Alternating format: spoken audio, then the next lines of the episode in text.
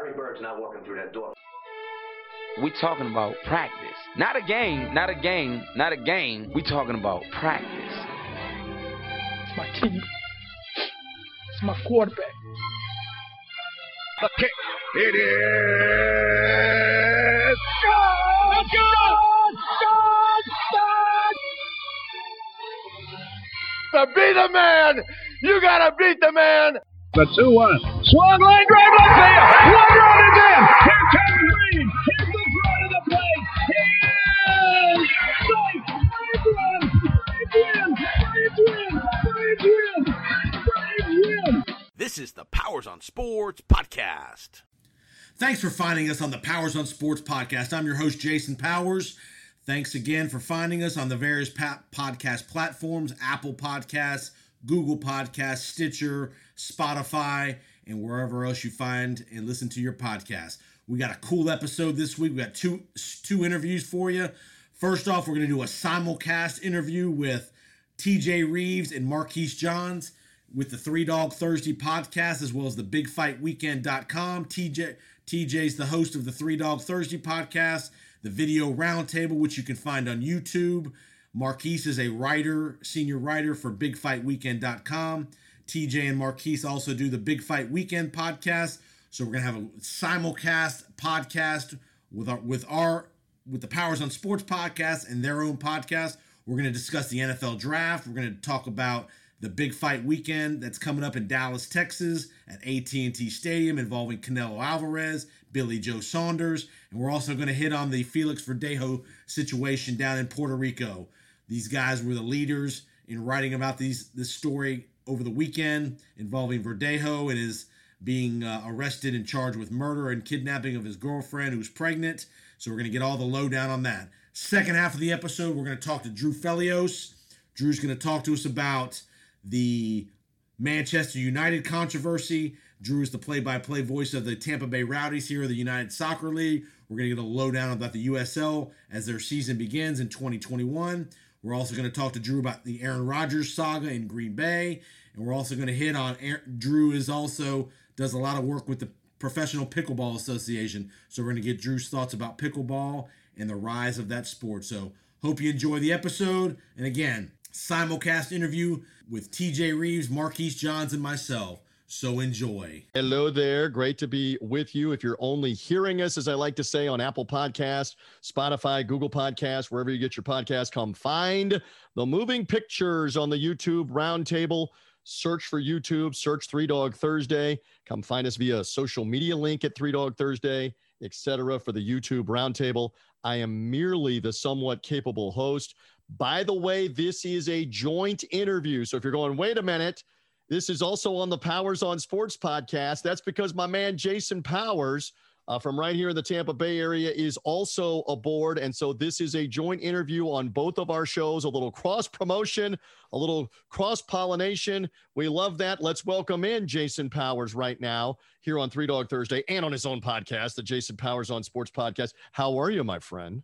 How are you, sir? Appreciate it. We're doing a little innovative work in the podcasting world, a little simulcast along many platforms. I, I love the fact that we're sharing, and we're sharing with Marquise John, senior writer, bigfightweekend.com. Uh, he and I are part of the bigfightweekend.com website and the Big Fight Weekend podcast. So why don't we make it a table for three here on the YouTube roundtable because we've got some boxing and some Canelo Alvarez to talk about. Marquise Johns, Weak Sauce Radio. How do you feel here on the YouTube Roundtable Three Dog Thursday? And also, we're doubling your paycheck on the Powers on Sports podcast as well at the same time. Marquise, how you feeling? Pretty good, TJ. Checks in the post. Apparently, I love this. This integration sensation of these uh, collaborations going on here. I love this. You're like Don King with all of the uh, all of the words. Only in America. Only in America. Would, would love you to know that he's still been in communication with Don King Promotions. Uh, they're still trying to promote fights, and Don King is literally 80, what, Mark? Nine. 89, 89. years old, still promoting fights, Jason Powers. It's crazy that only in America is still around. And Bob Arum is still around promoting, and he's what, Yeah, 88, 89? he- he- I think he turns 90 this year, actually. He's up there too. It is crazy uh, about all this. All right, so plenty of boxing coming up. Let's begin though on Three Dog Thursday with what we left off on this podcast, and Jason has already been talking about it on Powers on Sports a little bit, and that's the NFL draft. So uh, I am going to right away uh, here share the screen as the NFL draft took place, and Trevor Lawrence uh, ends up going as the number one overall pick. Here he is, Trevor Lawrence with the Jacksonville Jaguars. That was not a big surprise. Uh, Lawrence to the Jaguars, who are going to be bad. Zach Wilson to the New York Jets as the second pick and the second quarterback. Not a huge surprise. But let's jump right in. Jason Powers, uh, as we take a look here, the San Francisco 49ers go with Trey Lance, the North Dakota State uh, quarterback, instead of Mac Jones, the Alabama quarterback, instead of Justin Fields, the Ohio State quarterback. I just asked Brian Edwards, our handicapper, his opinion in the previous segment. Jason, your opinion about that move.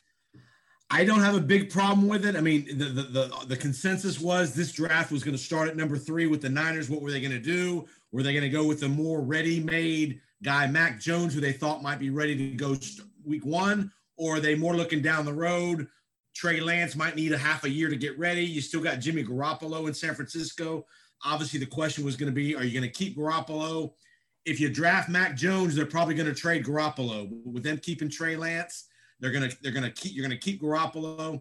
To me, I think it's probably the right thing to do. Is if you think Lance is going to be better three years down the road, then keep Garoppolo for another year. So I don't have a big problem with what they do. And Garoppolo's been a winning quarterback for the Niners when he's been healthy.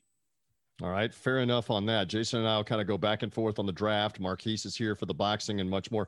Although Marquise is a Detroit Lions long suffering fan from the state of Michigan and from the Motor City. Do you have any remarks, any cheap shots that you want to take at your Lions right now off of this draft? Or are you somewhat optimistic right now? They went offensive line, Penei Sewell, right? The big offensive lineman from Oregon to help protect Jared Goff, Marquise.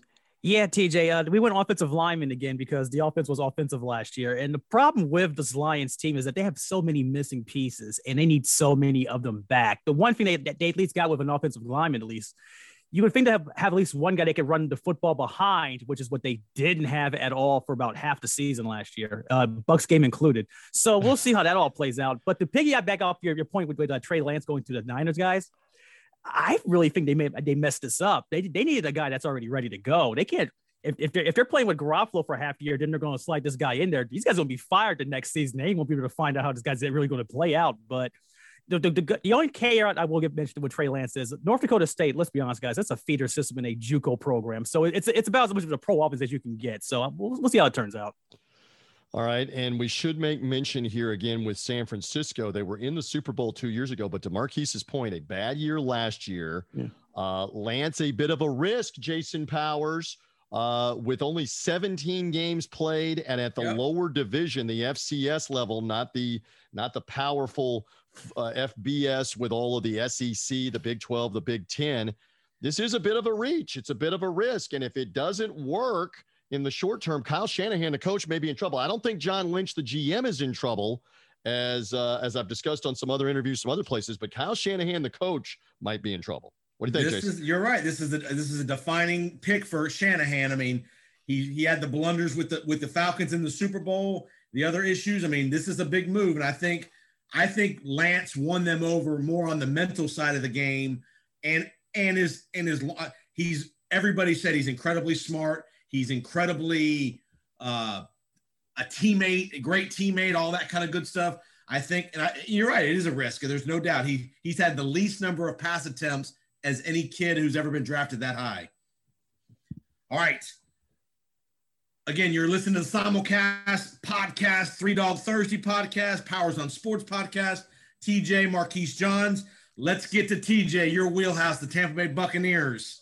Your thoughts. He's wearing old school Bucco Bruce orange okay, shirt. again, again, we should say if you're only hearing us on Three Dog Thursday, if you're only hearing us on the Powers on Sports podcast, come find the YouTube channel because Yes. the boys can Yeah, testify. yes. I am rocking old school Bucco Bruce uh, tonight on the interview at the time that we're taping this on the YouTube roundtable. Come see it just for Bucco Bruce. But go ahead. Question, Absolutely, please. yeah. Definitely find us on YouTube. We're gonna we're gonna we'll have this whole this whole roundtable segment.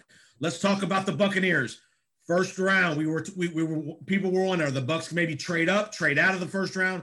They stay where they're at at 32. Joe Tryon from Washington falls in their lap. Tell us a little bit about Joe Tryon.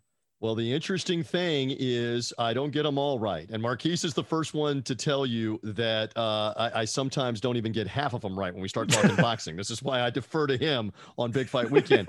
but in three different mock drafts, which again, it's a whole lot easier to do the mock draft when you're in the top 10.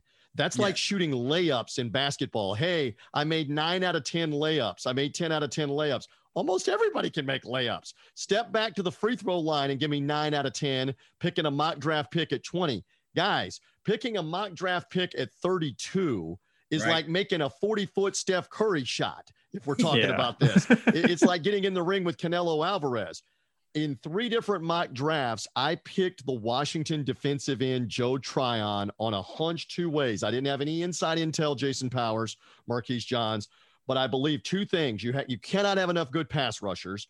I mm-hmm. believe that guy was still going to be there. And the connection to Vita Vea, the Buccaneers' former right. number one pick defensive tackle from the University of Washington, where Joe Tryon is from, they were yep. teammates for one season together back three years ago something just said to me that was going to be the pick. And sure enough, it was. The guy didn't play college football, Jason Powers, last year, as you know. He opted out for the COVID 19 shortened season, decided not to play, still ends up being a first round pick.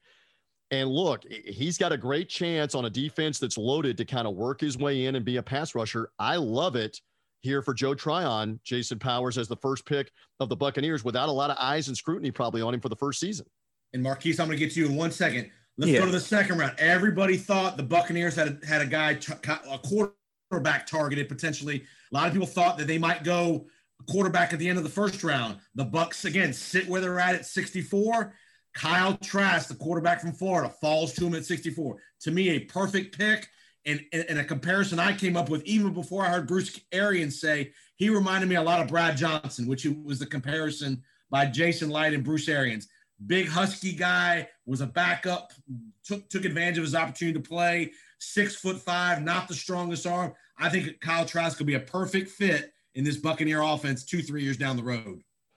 Well, let's just say this. This is like being in Marquise Johns' world here. Uh, we're all just visiting. Same thing for Kyle Trask with, with, sitting behind, oh, by the way, Tom Brady. Right. Just sit back and learn. And this may not even be a guy, Jason and Marquise, and for the audiences hearing us on Three Dog Thursday and the Powers on Sports podcast, he may not play at all in 2021, and he may not be called upon in 2022.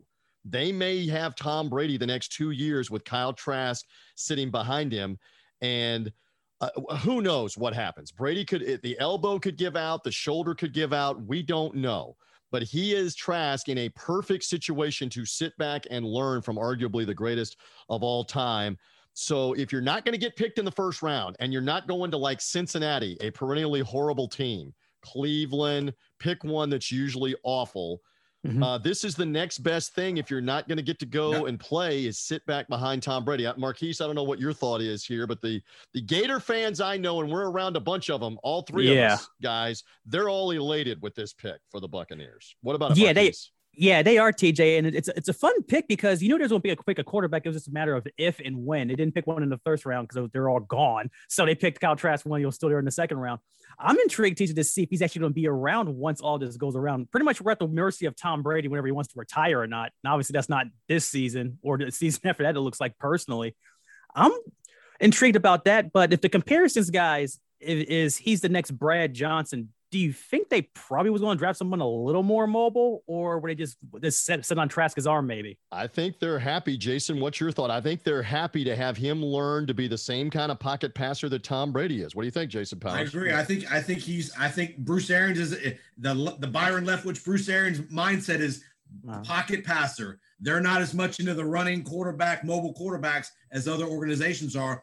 They believe in the downfield throws, and I think Kyle Trask showed he's got enough pocket awareness. That's the beauty. You have to have the pocket mobility. It's not the guy that can run around It's the guy that can move around in the pocket, and Brady's always shown he can do that. Kyle Trask has shown he can do that at Florida.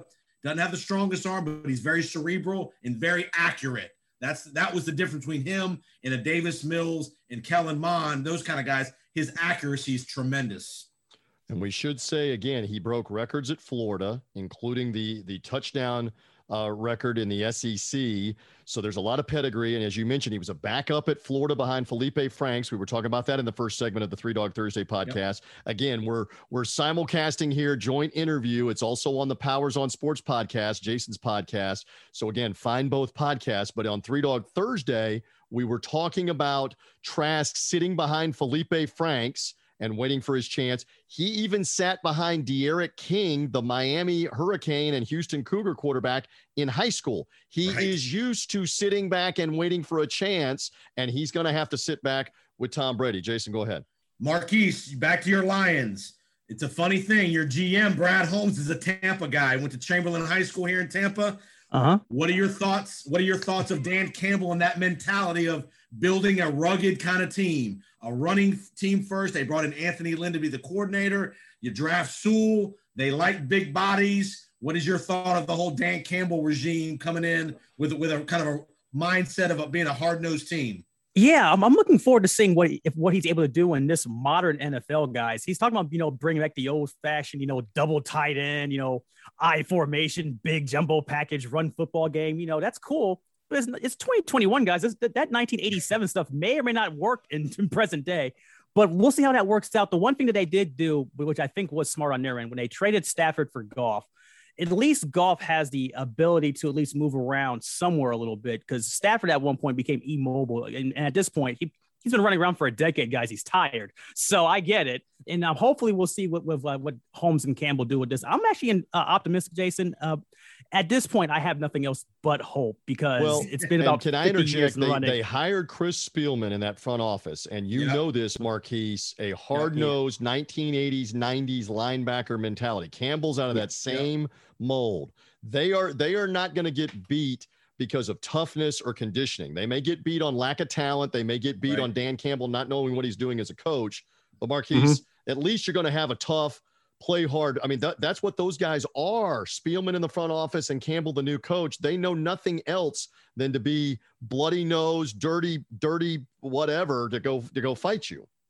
Yeah, that was the one thing that was missing actually honestly, guys, they haven't had a, a, a hard nosed, quote unquote, kind of guy probably since Buddy Ross, if we're being realistic here, guys. That's a long time ago. And that hard nosed got Bobby Ross. Yeah, yeah, Bobby Ross. Yeah. Buddy, Buddy was the Arizona guy. That was his dad. But no, Bobby, Bobby was in town and that chased Barry out. And it's been like this ever since. Hopefully, uh, the the era with, with Campbell can can just hopefully wipe away this, these last few years of Patricia because Patricia was in over his head, guys, and it was just oh. not good this last season whatsoever. Well, and they had Jim Caldwell and they made the playoffs. They had Rod Marinelli, who I love, and they had an 0 16 season. I got a yeah. stat. You want you want a stat?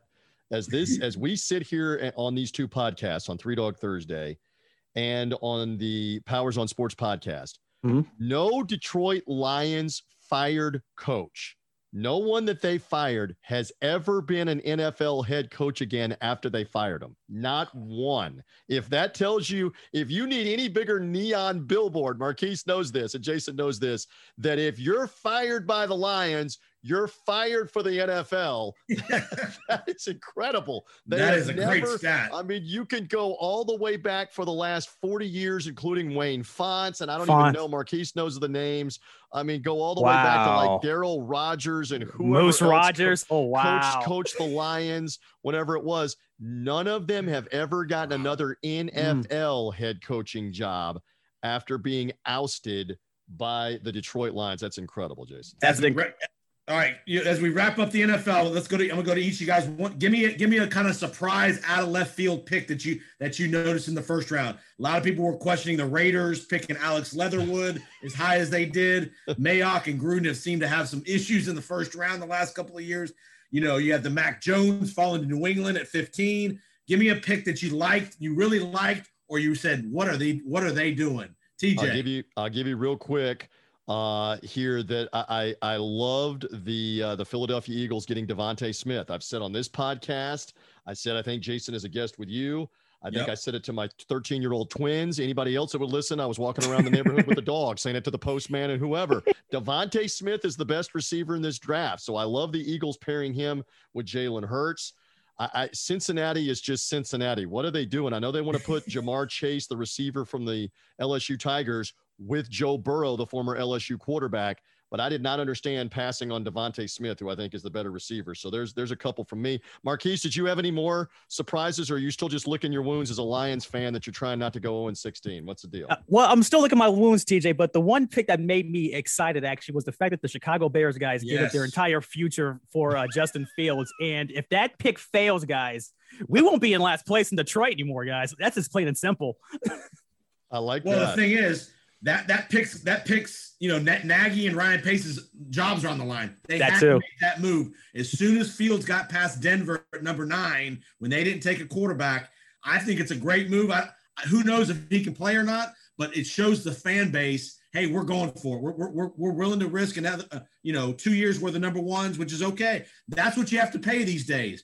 If you're going to make a big move like that in the draft, you have to give up that second number one pick and and it's being shown that number one picks aren't nearly as valuable as we thought they used to be 10 15 years True. ago They're, Yeah. with the salary cap situation you can reset after a year or two if- if a pick doesn't work out But how many more times do you get to screw it up if you're Ryan Pace, the GM, Matt uh, One. Nagy as the coach? Because ultimately, uh, they traded for Mitch Trubisky and traded Yep. up a number one pick to move up one spot to take him and didn't take Deshaun Watson or, oh, by the way, Patrick Mahomes when they traded up right to take Mitch Trubisky. So uh, who knows? All right, we'll turn this now to boxing real quick on both the Three Yes. Dog Thursday on the YouTube simulcast and also uh, to the Powers on Sports podcast. No matter when uh, or where that you're hearing us, come find the YouTube roundtable on this. We are looking on the YouTube roundtable. This is right in Marquise and Mize wheelhouse.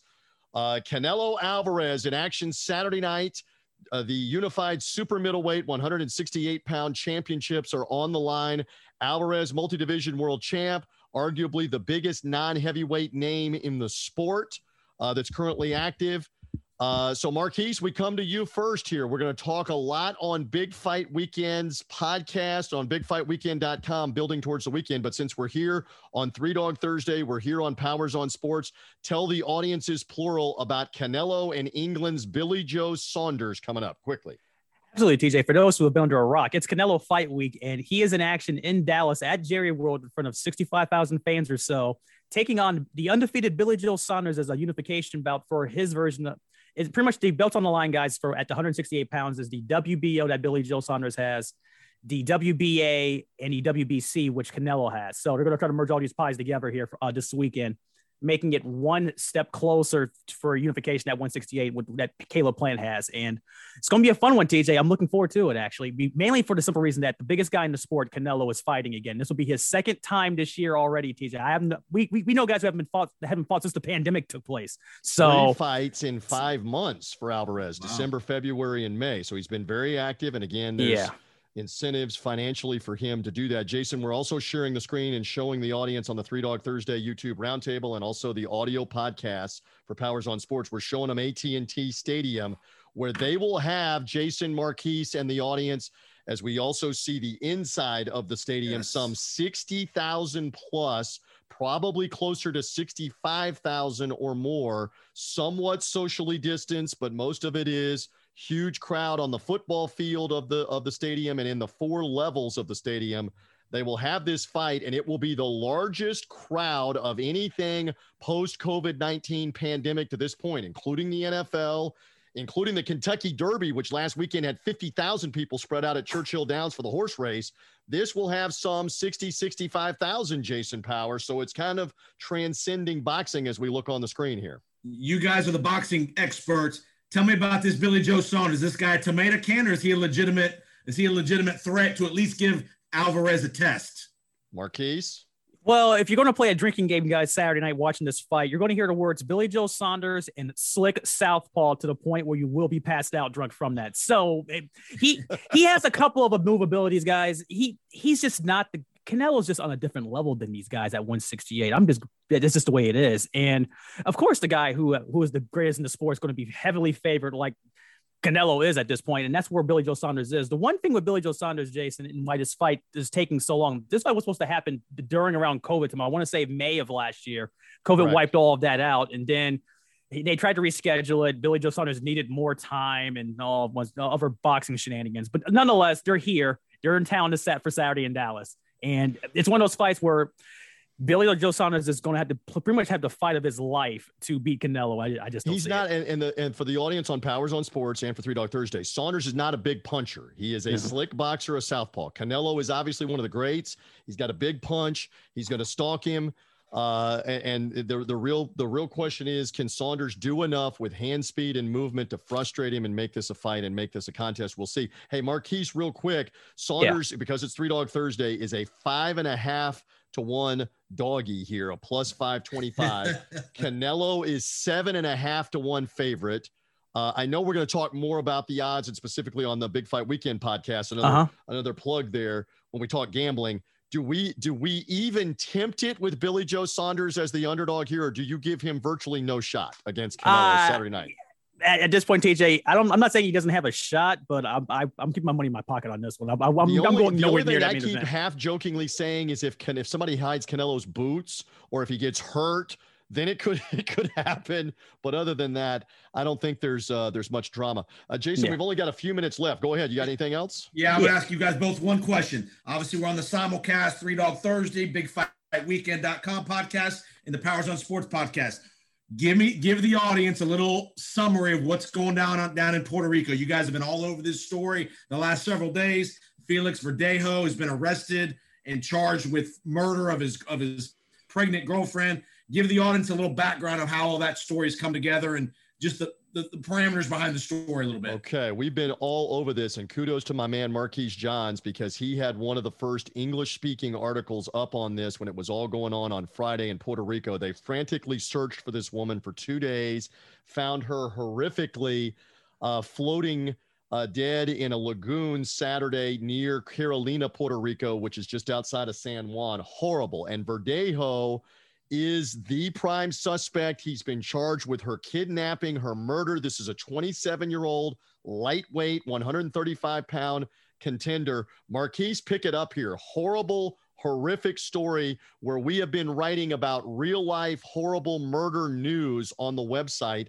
And we'll obviously be talking more about this on our podcast. But this is awful stuff. Verdejo has ruined, it would appear, not only his boxing career, but his life and has murdered his girlfriend, if all of this is, is to be believed. Marquise, go ahead real quick. Yeah, TJ, this is absolutely horrific, guys. Pretty much that episode of Law and Order Criminal Intent where the guy kills his wife and, and gets away with it for about 45 minutes until they catch him. Yeah, that's what happened here. And it's not good at all. He pretty much uh, killed his mistress, essentially, uh, who was pregnant because she came by. And he, he already has a, a prior relationship or is in one currently. So someone had to go and he made the reckless and irresponsible decision of killing this woman for some reason or another, allegedly. And we'll see what happens from there. But long story short, guys, we'll never see this guy again.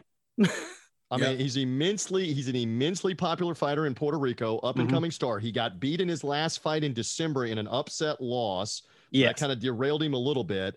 And now this, I mean, this is just it, it has been nonstop in Puerto Rico, the number one story for the last five days.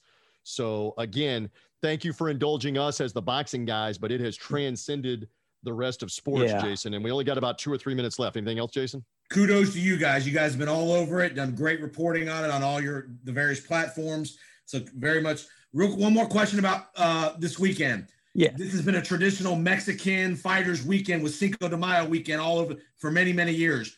How do you think? Wh- why not Las Vegas as opposed to Jerry World? More because of the attendance, the ability to do it in the stadium. Is that why they? Marquise, go ahead. Y- Yeah, Jason, pretty much what it is in Vegas because they are having shows back in Vegas at the end of this month, but it's it's because of the attendance caps on it. Pretty much Texas, as we all know, guys, it's an open range. Vegas is only having at most half capacity, or in, in, in case for these top ring shows, about 45, 40%. So you got to follow the money on some of this stuff, and they, that money is clearly in Dallas. Well, and- they they've not been able to use outdoor venues in Vegas or the the the new uh, Allegiant Raider Stadium, Stadium. Yeah. the Raider Stadium. So their indoor capacity is like 4,000, 3,000, 4,000 Yeah. they're trying to have fights there, which they will do later this month, Jason, in the month of May. That ain't 60,000. That ain't 65,000 or greater, which is what we're looking for this Canelo fight to be Saturday night. And that's why it's in Texas. They say everything's bigger in Texas, and now we're going to find out for Canelo. Last quick, last quick thought. Give me the what? What's the word on Floyd Mayweather? Is he coming back to fight? What's he doing? Marquise. He's coming back, but it's definitely not a fight, Jason. It is an exhibition against Logan Paul. It is the it is the usual uh, shenanigans from Floyd Mayweather again. Pretty much what's happening, guys. And it, it, it, it just made word that uh, Triller's pushing back their Teofimo Lopez George Kambosos fight that was happening that Saturday. So what's happening is that Floyd's back to take over his pay per view king status, and that fight on Sunday, June 6th, is pushing everything in itself out of the picture for, for it to happen, this to happen on Showtime. Interesting. And so again, is Floyd fighting an exhibition, as far as we know, against yes. a YouTuber, failed actor Logan Paul? yes, this is what we've come to. This is not Mhm. the boxing we know, but that's bringing in a different audience. So Crazy. that's what's coming up. Hey, Jason Powers, thank you. Great job. You. Powers on Sports podcast for Jason. Again, if you're hearing us on the Three Dog Thursday podcast, if you're seeing us on the YouTube roundtable, uh, again, we're on Jason's podcast as kind of a joint interview, a simulcast on Powers on Sports. Marquise John, senior writer, bigfightweekend.com. Thank you as well. I'll promote uh, for my guys one more time here that are seeing us on the YouTube roundtable that you can follow uh, Marquise Johns at Weak Sauce Radio. There he is, and he's mugging for the Detroit Pistons as well. Oh man, Weak Sauce. Radio on the Twitter handle. Love that. Jason Powers is JPO Sports on Twitter. If you're only hearing us or you see him right there on social media, follow him at JPO Sports on the Powers on Sports podcast. Guys, we got to get out of here. Great job on Three Dog Thursday. Jason, keep knocking them dead. We're on your podcast, Powers on Sports podcast. Marquise, we've done this once. We'll do it again on the Big Fight Weekend podcast to preview more of Canelo and Billy Joe Saunders. Thank you, guys. Great stuff here on Three Dog Thursday. Great job. Thanks, TJ. Thanks, Thanks, TJ. Marquise. Thanks a lot, guys. Thanks for tuning into the Powers on Sports podcast. We really appreciate it. Remember to subscribe, rate, and review. Before we get back to the episode, want to mention Titan Home Lending. If you have any home financing needs in the state of Florida, reach out to me, Jason Powers, Titan Home Lending, 205 790 1404. I can help you with a home purchase, with a refinance, with a cash out refinance, with a renovation loan, a VA loan, FHA loan, conventional loan, and virtually anything in between relative to home financing. So reach out to me at Titan Home Lending, 205 790 1404. You can reach me on email at jpowers at titanhl.com. Enjoy the rest of the podcast. Welcome back to the Powers on Sports podcast. I'm your host, Jason. Appreciate you listening to the previous interview we had. We had. I think you'll enjoy our, our second interview of the episode this week. We're going to talk to Drew Felios. Drew's back on the podcast. Drew's a uh, broadcaster. He's worked many, many different uh, venues over his career. He's the play-by-play voice of the Tampa Bay Rowdies of the United Soccer League. He does pickle. He's the voice of pickleball around the country for the PPA tour. We're going to talk to Drew about the, the Rowdies, the soccer season starting. We're going to get his perspective on Manchester United situation there going on over overseas. We're going to talk a little Aaron Rodgers, and we're just going to talk some sports. So, welcome back to the podcast, Drew. What's up, my man? Blowing up on the podcasting scene. I love it, brother. I love it. yeah, Drew's my man. Drew's longtime friend, longtime childhood friend down here in Tampa. Drew's got many, many experiences around the country doing lots of different things. Drew's been a sports director in his career. He's worked for ESPN. He's worked for many, many outlets, CBS Sports Network. Let's start there. You just got back from an event down in Naples, Florida. Kind of one of the you're kind of you're kind of starting off as kind of the voice of pickleball. Give the audience a little perspective of what pickleball, the growth of pickleball, and the event you just the huge event you just did down in Naples. Okay, you want a little perspective? I'm going to give it to you. About seven, eight years ago, the number one, number two players and doubles players in the world were in their 60s. Now it's completely different. The number one player in the world, Ben Johns, is 22 years old, and he is a phenom. You've also got an influx of ladies coming into the sport, tremendously athletic. And a lot of them, Jason, are players that were tennis players in high school or in college and they've made the conversion and they've mastered this game in pickleball and they've made it more athletic. Uh, they've made it more, you know, ball placement, more strategy. And given that it is a more closed in game than tennis is, it makes it more of a spectator sport. You add the social aspect into it, mix it all together. And I'll tell you what, man, looking at sports altogether, of course, you got the NFL, and then I would put pickleball right there with the major sports as a sport, Jay, that is roaring out of the pandemic, that is benefiting from everybody wearing masks for the past year now, and now starting to realize sports again, because you've got an influx of people that want to not only watch sports, but get out there and do it themselves. And that is what pickleball represents right now. And if you guys, if you, uh, if, if those in the audience, you probably saw some of you probably saw about a week and a half, two weeks ago, CBS Sports Network had a huge pickleball event down in Naples. Drew was the voice of that event. I'm sure you can go on CBS Sports on demand and probably find that event. Pickleball YouTube is another big place for pickleball. Tell, talk to us about the the PPA tour. People don't realize the PPA tour has events all over the country from Newport Beach, St. George's, Utah, Naples, Florida, Atlanta, GA. Tell us about the tour. Great that you asked that, Jay. Next event is in Atlanta. It's in it's next week actually, and uh, after that, San Clemente, California. Yeah, there's tour stops all over the country.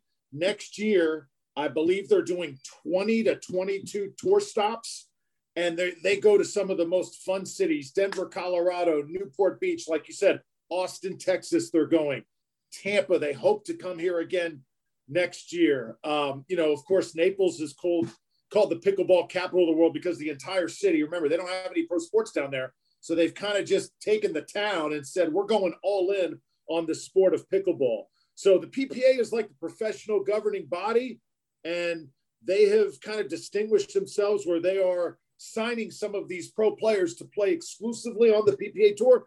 And Jay, I'll tell you what, man, it is fun to work. It's fun to follow. We've got great crowds every single tour stop, and you can feel it building. You can feel the momentum of the sport like you are truly a part of something special. And that is what's so cool about it right now.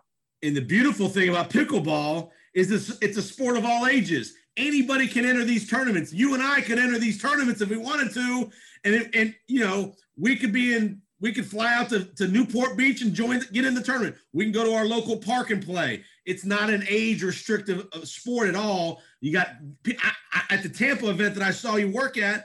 I saw people there from 12 years old to 85 playing. In Naples, Jay, our youngest player was nine years old. Youngest guy. His name was Leo Chun, and he's going to be a pro one day. Our oldest player, 91 years old, including, you know, the great Rick Barry, who was in Tampa. He is he's a big spokesman for the sport right now as well. Yep. But yeah, the senior citizens involved in this game and the ones who say that pickleball has made them love playing sports again, it is incredible.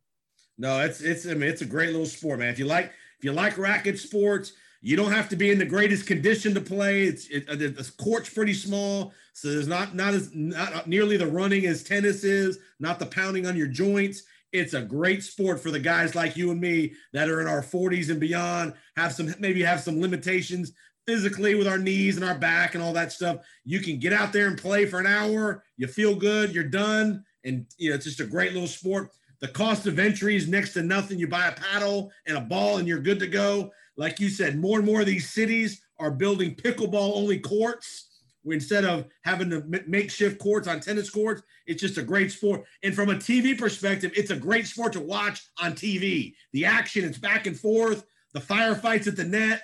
I, I, I think you're going to be a major player in this on the broadcasting side. ESPN, Fox Sports, CBS Sports Net. One of these three groups is going to pick up this tour, and you're going to see pickleball on TV very regularly. Uh, Oh, we, we hope so, Jason. And, uh, you know, the, the Pardoe family who's organized the PPA, they're doing an incredible job. And uh, the sport still has to take steps, one step at a time. A major step in Naples was we went live on national network TV for the first time ever. That's a huge, huge step. And CBS Sports is starting to go more all in on pickleball. So you're absolutely right. And Jason, let's go, man. Time for you to pick up a paddle. Let's go, man. I'm, I am actually getting one this week. You and I talked last week. I am in the market for a paddle. I, we got a, a, mutual friend of ours has his own Golden Boy paddle, uh, Dick's Sporting Goods, Scott Golden. So I'm gonna probably head over to Dick's and pick up a paddle and get it. Seriously, I've mentioned you a couple times. I'm gonna start playing. There, there's several places here in Tampa that we're gonna play, and you know. I just hope your wallet is golden whenever you see the price tag. no, Scott Golden is he is such a good dude and he's a perfect representative for the game. And yeah, you'll see Ben Johns has a paddle. He's rep by Franklin. So many great brands. Just try it, Jay.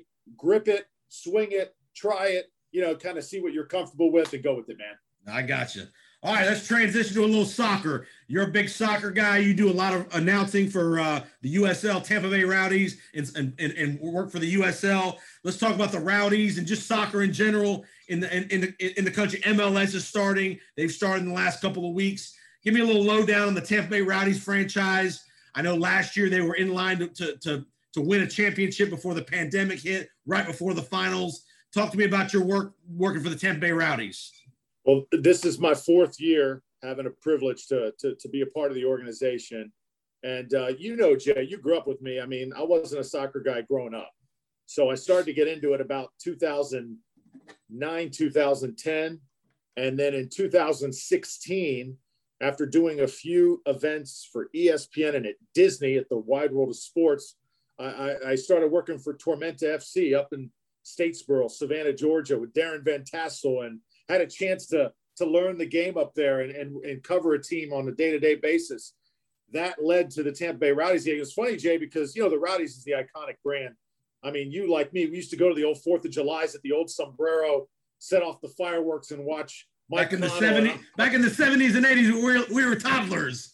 oh my God, Roy Wegerle and Mike Cano and Oscar Fabiani and uh, you know Rodney Marsh. Some of the oh man, some of the great names back back in the day and the and the iconic uniforms and you know I remember Pele came to Tampa Stadium one time. That was for the Cosmos for the Cosmos. Absolutely, back in the day. So uh, so when uh, when I was working for Tormenta J, I thought to myself, you know, maybe maybe one day that Rowdy's job will will come open. And then when it did actually open, uh, had a chance in 2018 to do my first Rowdy season with Eddie Rodriguez and now uh, working with Ryan Davis. It has been just awesome. But as far as the team is concerned, Jay, this is by far the best team they've put on the pitch. This team uh, is is the best team in the modern era that the Rowdies have had since they started back up back in 2010. Um, they've got everything, Jay. They got experience, they got size, they got speed, uh, they've got movement. And the thing is, they don't have any guys on the team who are me guys. It is everybody buying in right now.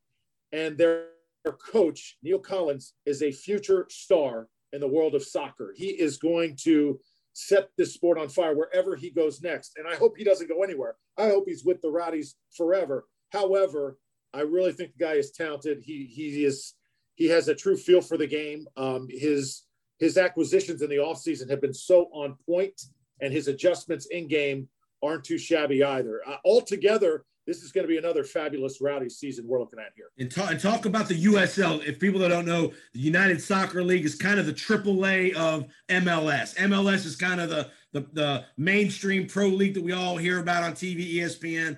USL is kind of one notch below. A lot of the MLS teams will sign guys from USL teams in the offseason, things like that. Talk about the quality of play throughout the USL. There's teams all over the country from Birmingham, Alabama to North Carolina to teams out west, teams in Texas, obviously here in Florida. Talk about the USL. Several mid markets, like you said, Birmingham is one.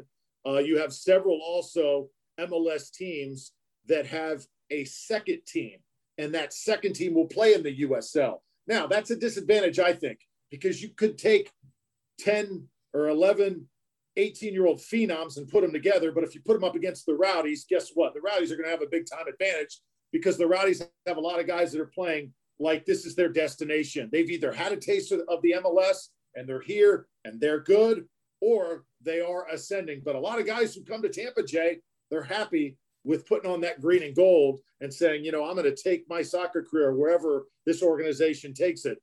There's great organization in Phoenix, Jay. There's one in Las Vegas. Uh, there's there's Landon Donovan, San Diego. Um, now a tremendous organization. He's doing great things out there.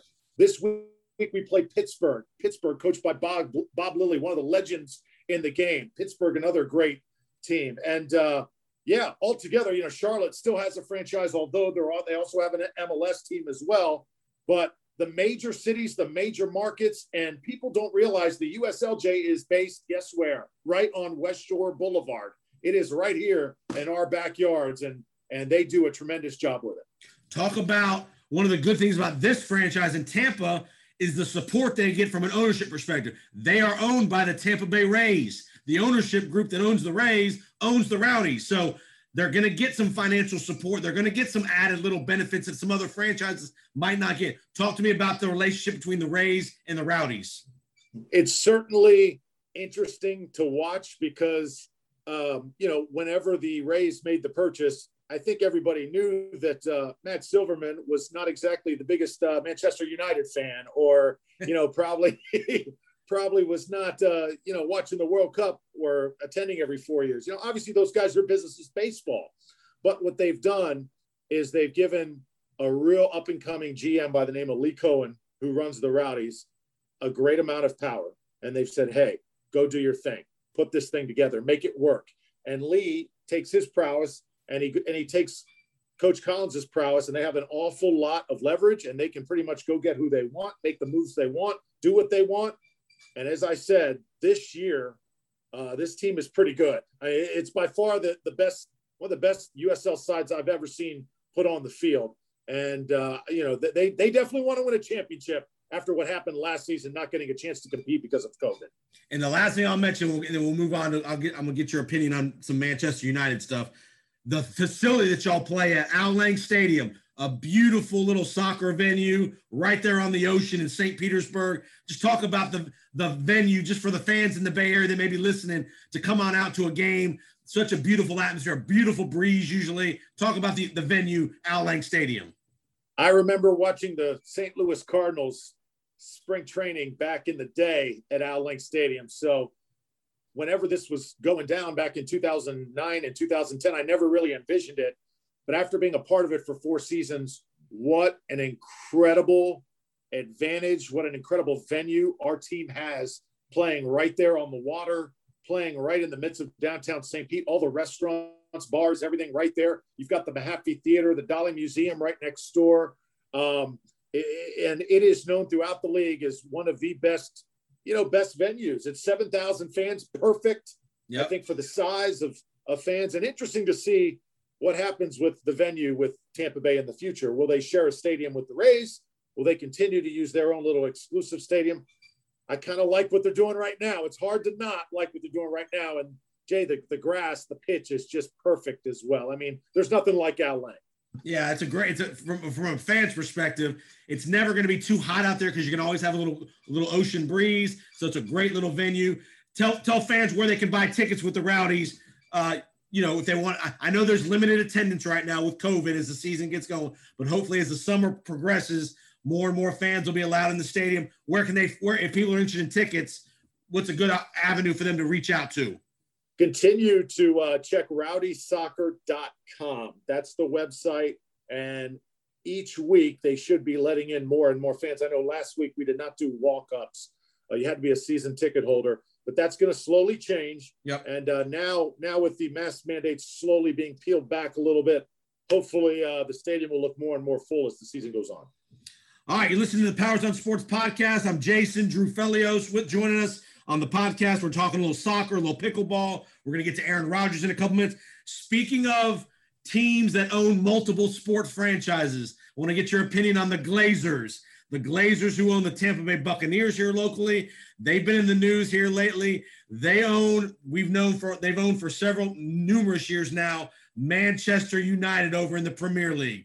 For those of you that don't know, there was a proposal a couple weeks back about a what's called a super league developing in Europe to replace the UEFA Champions League. You know, at the t- at the time of this broadcast, Manchester City, who's in the EPL, is advanced to the final of the of the of the uh, Champions League. This Super League was going to be like a an exclusive team type of tournament where they were going to have certain teams who were going to be in it every year. We're going to be guaranteed a spot as opposed to now you have to earn your way into the Champions League by how you finish in the domestic league, and, you, and whether it's England, Spain, Germany, France, you have to earn your way in. This Super League concept, led by Joel, led by the Glazers, who was who was who was who was a chairman of this Super League. He was behind a lot of this. The fans in England and Manchester United are going crazy. They want the Glazers out as owners of Manchester United. They they rum they ransacked the stadium on Sunday. They were supposed to play Liverpool at Old Trafford. The game gets called off because the fans go through the gates, storm the field, and don't allow the game to happen. Just your thoughts about the passion of European soccer, the fans in Europe. Your thoughts. Well, I just got to say, I, just don't know if if you're going to do something part time I'm not sure that that's the gig to do part time because obviously you remember 2004, 2005, 2006 when the Bucs seemed to be hemorrhaging just a bit and the Glazers were pulling back. And obviously, you know, of course, Rich McKay, all the moves he made and the damage control to try and bring the budget back down. We remember those days, and there was times there where we thought, "Oh my gosh, when are we ever going to be good again?" And it feels like perhaps that is going on right now with Manchester United. It's like the script has been flipped, right? And now we're all in with Tampa Bay and, and Champa Bay and all these, you, you know, I, I, there's there's too many other things. We're all in with Antonio Brown and uh, and and Gronk and all these guys and uh, Shaq Barrett. Right now, I think that's more the focus because they realize this is a once in a lifetime opportunity that we have. Jay, it's awfully tough to run two incredible massive franchises, franchises worldwide it's global very, franchises. It's very tough. And the Glazers are not front and center out on the stage. You know, they're behind the curtain very much so. So they could be really involved, and sometimes you don't know as a fan. And unfortunately, when you have a passionate fan base like that, you make a few missteps or you neglect it just a little bit, and the house comes down. And unfortunately, that could be the case right now. They are going crazy over there, and man, you, they want the Glazers out. They've never been big fans of American owners, sports owners coming into there, coming overseas and buying these teams up. It's happening more and more. I know the Red Sox ownership group has bought a franchise in, in the EPL. LeBron James is involved in some of that stuff in Liverpool, but I just have a funny feeling it wouldn't surprise me if the Glazers end up selling this because of the pressure. The, they don't care over there. That's the difference between American fans and European fans. They will bum rush, go through, they will protest till the cows come home. Where in America, that would never really happen. I mean, you would never see a scenario, I don't think, where Yankee fans are just going to barrel through Yankee Stadium or the Bucs fans are going to barrel through Raymond James and not allow a game to go on. Over there, they have canceled that game and they say they're going to keep protesting every time they have a home game the rest of the year. They want the Glazers to sell the team. It's just, and and I know it's it's a financial benefit for the Glazers. To me, if you're the Glazers, the sons are getting older. Sell one of the sell the Manchester United, cash out, and focus on the Buccaneers. The Buccaneers, their value has gone through the roof the last 10 years, like all NFL teams. The Bucs are probably worth three billion dollars right now unload Man U, let them do their thing, and focus on being the bu- best Buccaneer owner. And remember, they bought it for 194, and we thought back in the early 90s that that was a high price tag. Remember, 194 I mean, million? And we thought, oh, what? These guys are crazy. And what's it worth today? Probably two and a half, three billion dollars easily, easily. So, so you soccer fans out there, pay attention to that because that's that story's not going away for, for a while.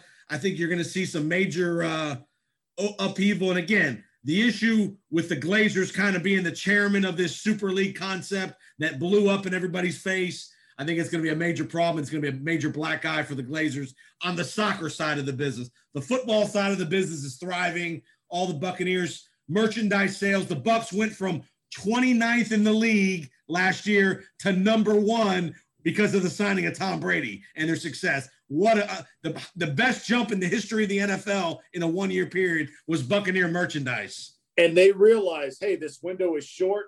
It's this coming year. It's maybe the following year. Right. So all of our chips are on the table, and this is what we're dealing with. And Ndamukong Suh, Shaq Barrett, Gronk, all these guys, you don't know how long they're going to be here. Take advantage of it now. Remember, Bruce Arians is no spring chicken either. So you have a window here. You got to go all in on that. Absolutely. All right. Last topic I want to get to, and we'll get you out of here.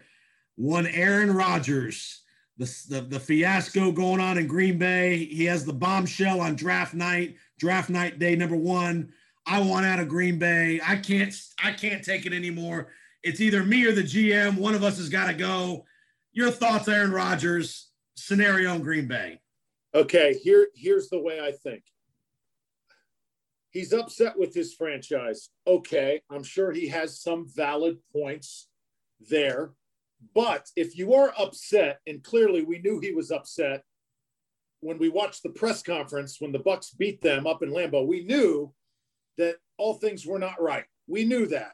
Why not address it then instead of let months go by, then go host Jeopardy for a couple weeks, get out there, build your own value, and then on draft night, drop a napalm bomb right on the franchise and say that you don't want to be there anymore, right on the biggest day of the year for that franchise. That's the problem that I have with it. And it shows a lot of what Aaron's personality is all about. Those things, they can be settled, you know, in, in a much more civil way than going about it that the way he did. And to be quite honest with you, you know, time after time, playoff after playoff, granted, you know, you got the Super Bowl win over the Steelers, but in the postseason, Jay, he has not been spectacular. He's, He's not, not. been he's not been like he has been during the regular season. And quite frankly, he has not been Tom Brady to just cut to the chase. And unfortunately, if you are the man in the league, and if you are, you know, the first ballot Hall of Famer, one of the all-time greats, you're going to be judged mostly on how you performed in the clutch. And Aaron has come up short on many occasions. So factor all that in.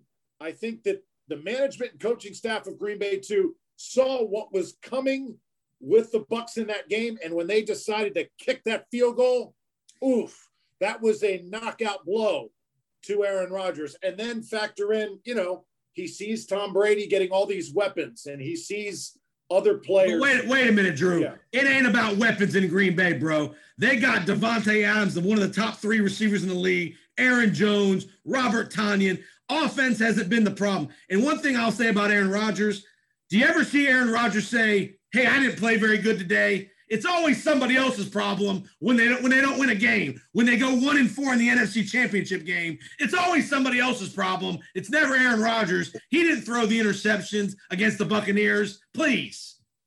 Well, hey, we're we're we're we're talking about a guy now that has had some some issues, you know, with with people and even his immediate family that has gotten out there and things that you would think would be water under the bridge in most of our cases um, aren't in his world. And when you analyze it all, put it all together, obviously this is a dark cloud right now hanging over the franchise. But still, given all that, Jay, Green Bay was willing to ride him out.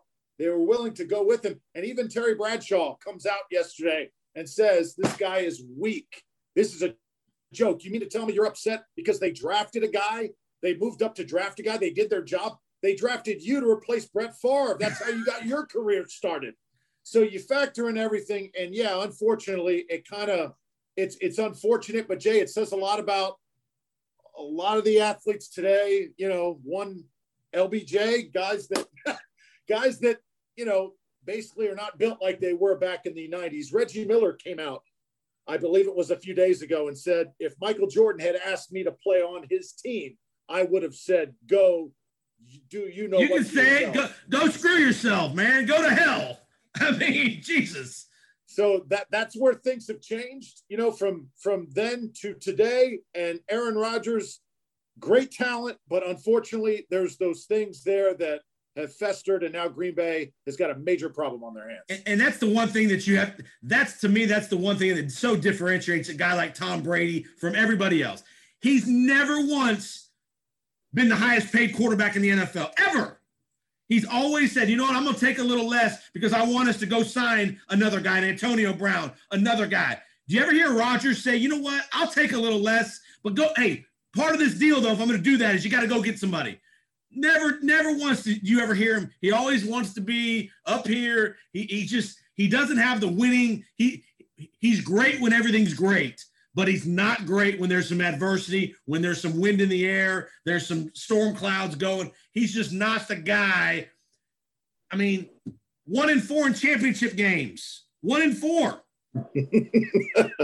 Says it all pretty much. And you're absolutely right. More reason to appreciate as a Bucs fan what we have here because imagine how much dirty laundry that is probably there between Brady and Belichick, and yet still, Tom, you know, it's a little dig here, a little dig there on Twitter. The way he kind of Yeah. does it is, you know, it's kind of cute. He's obviously got his social media, you know, staff now, and y- you know, it's it's kind of cool how he plays to how this way is different than the Yeah. Patriot way, but he doesn't throw anybody under the bus Right. flat out.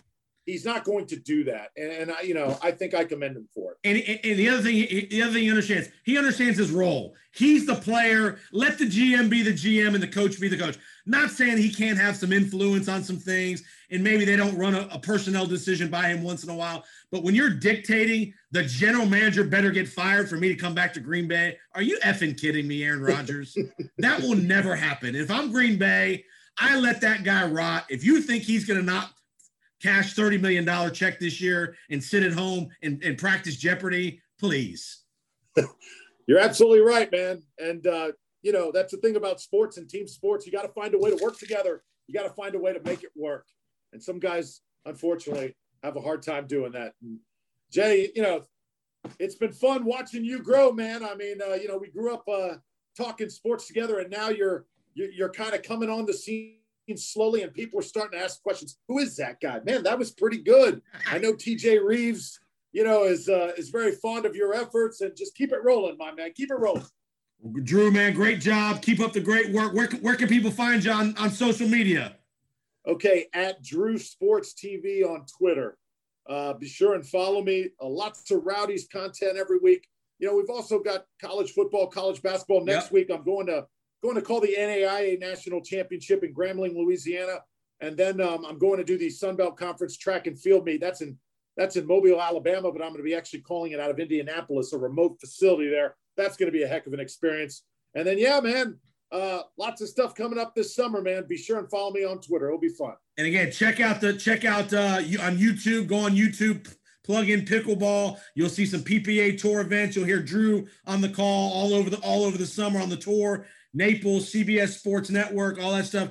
Great job, Drew. Keep up the great work, man. And uh, we'll talk to you again real soon. All right, we'll do. Thanks, Jay. Okay, you listen to the Powers on Sports podcast. We'll be back in just a minute. Thanks again for listening to the Powers on Sports podcast. Remember to subscribe, rate, and review on whatever podcast platform you are hearing us tonight. Remember, you can reach out to us on Twitter at JPoSports. So we'd love to hear your feedback, comments, suggestions for future episodes. And again, thanks for all the support. Remember to share the podcast with your friends and colleagues, and we'd love to see you back next time for the next episode of the Powers on Sports podcast. Have a great week.